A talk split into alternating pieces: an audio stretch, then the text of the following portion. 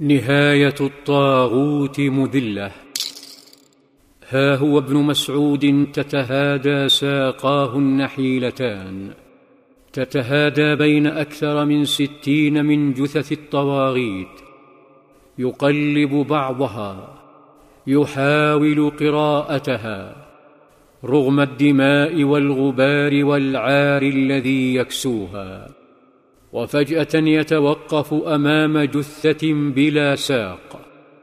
يتأمل عينين شريرتين تضعفان شيئا فشيئا. إنه هو. مد ابن مسعود يده فقبض على لحية الطاغوت. وقال أنت أبو جهل. نظر الطاغوت فإذا براعي الغنم الفقير. الذي طالما ضربه وشتمه ومنعه من الطواف ببيت ربه. نظر إلى الراعي فتحول إلى شاة بين يديه.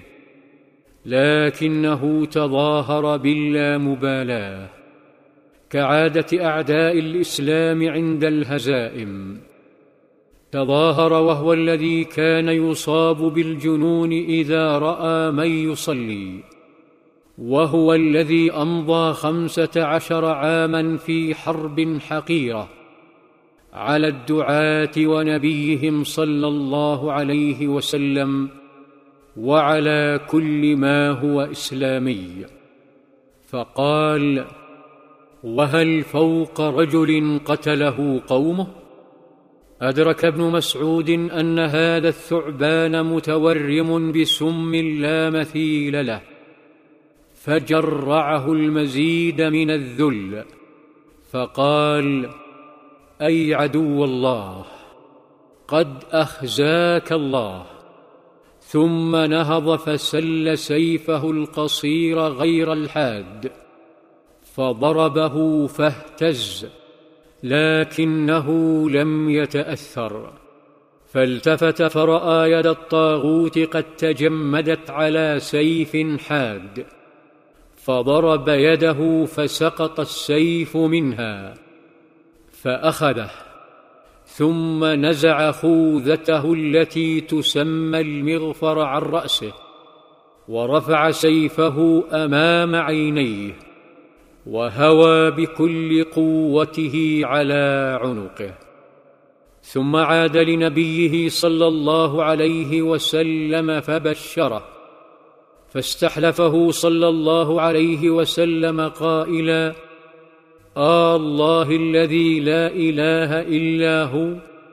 فقال آه الله الذي لا إله إلا هو.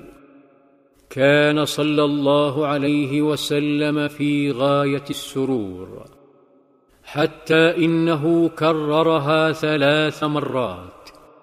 لكن سقوط هذا الطاغوت وأمثاله يستدعي التثبت لا بث الإشاعات.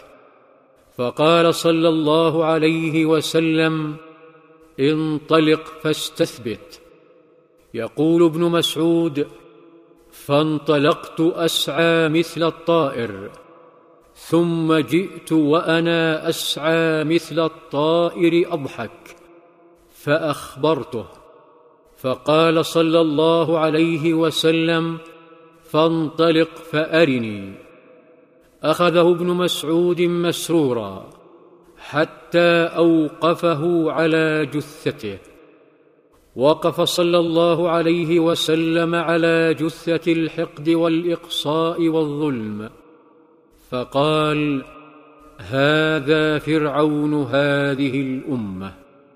كان رأسه هنا ورجله هناك وما بقي منه في مكان آخر. أبو جهل الذي وصف المسلمين بأنهم مجرد وجبة طعام مجرد لقمة.